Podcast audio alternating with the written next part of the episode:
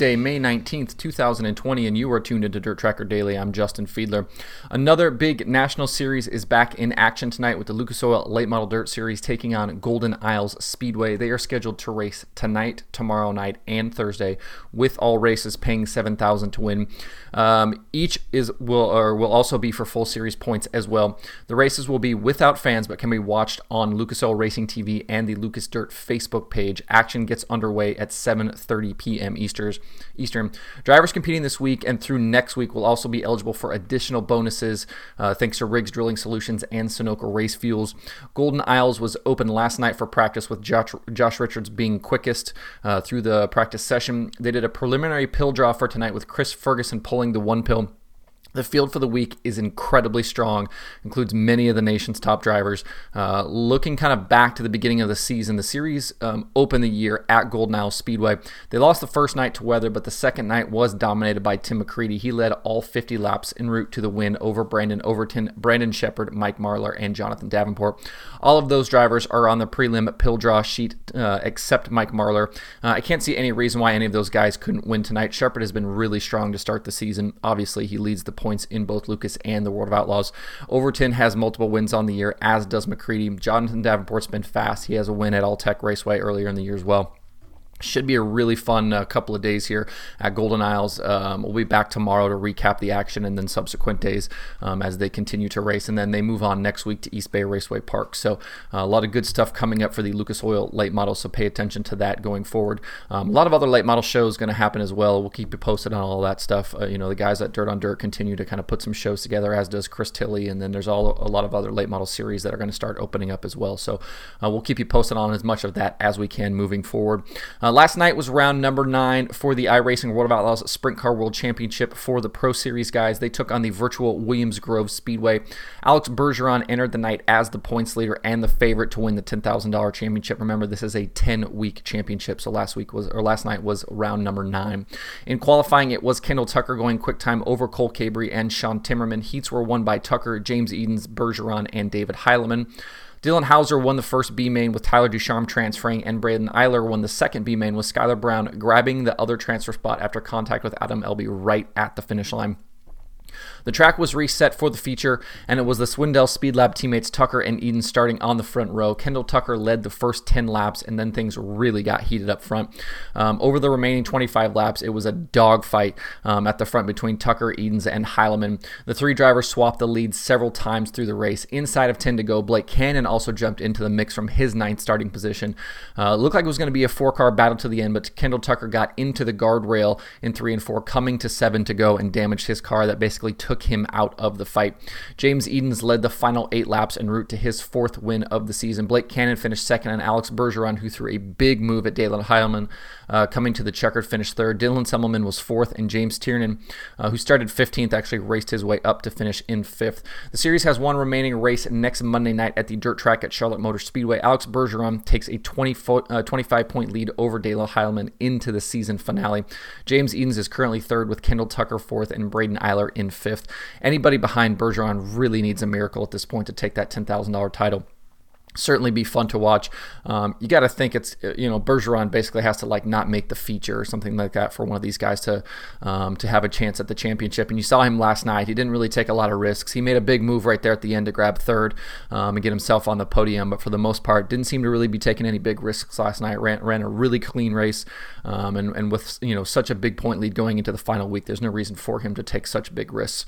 Um, so interesting though, James Edens has the most wins on the season right now, but obviously because of a couple couple of bad weeks, including a bad connection night. He's basically been taken out of that points championship.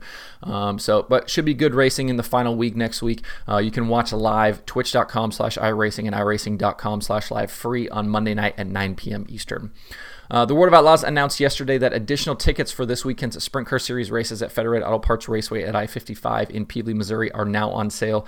Tickets will not be available at the racetrack. They must be purchased in advance at worldofoutlaws.com. Uh, I wanted to make sure I mentioned this because I talked about it on the show yesterday about tickets being available for that event. Uh, they also announced that Dryden has pushed the purse for both the sprint cars and late models on Saturday night this week to 20000 to win and 1000 to start. Those races were originally 10,000 to win.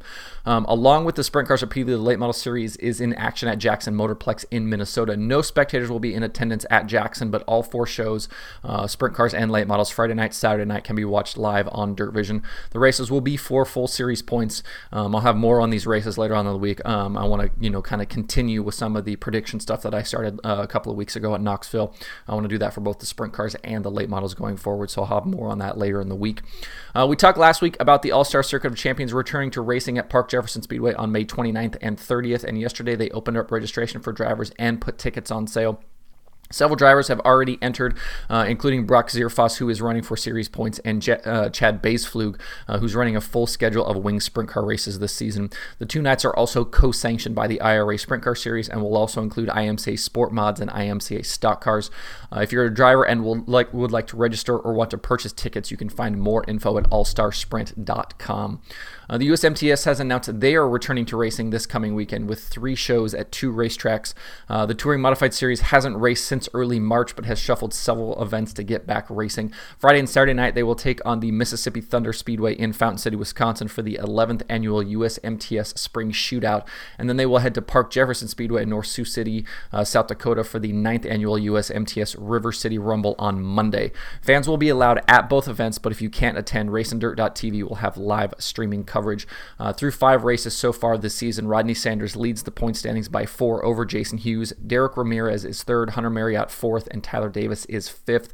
Sanders has a pair of wins, while Marriott has one, as does Jason Ingles and Bo Day. You can find more information on these events at usmts.com. POWRi will also be back in action starting this weekend at Valley Speedway in Missouri. On Saturday and Sunday, the POWRi National and West Midgets and the War Sprint Cars will uh, take part in the Mid State Open Wheel Nationals. There are limited admission, uh, admission tickets available, but those who can attend can watch live on POWRi TV.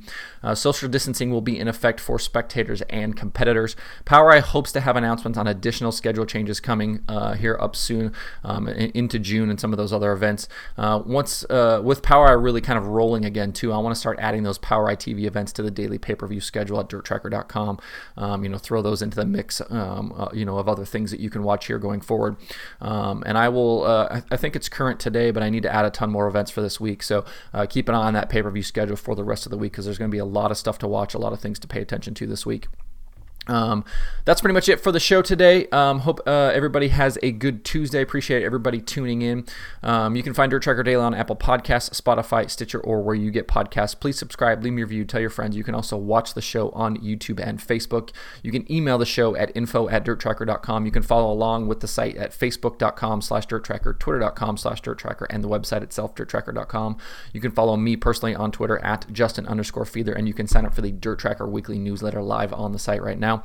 Um, just I do that weekly. Uh, probably do it today. I usually do it Tuesdays, Wednesdays, something like that. Um, just you know, four or five things through the week that I think are interesting. You know, things I want to point out to you. Um, you know, maybe there's a cool set of highlights or, you know, a, a neat article to read, something like that. Um, just a couple of things, um, you, you, know, to point out that maybe you missed in the last week that I think might be interesting. So um, if you want to sign up for that, you can do that at over at dirttracker.com. Thanks everybody for tuning in. We will see you tomorrow on Dirt Tracker Daily.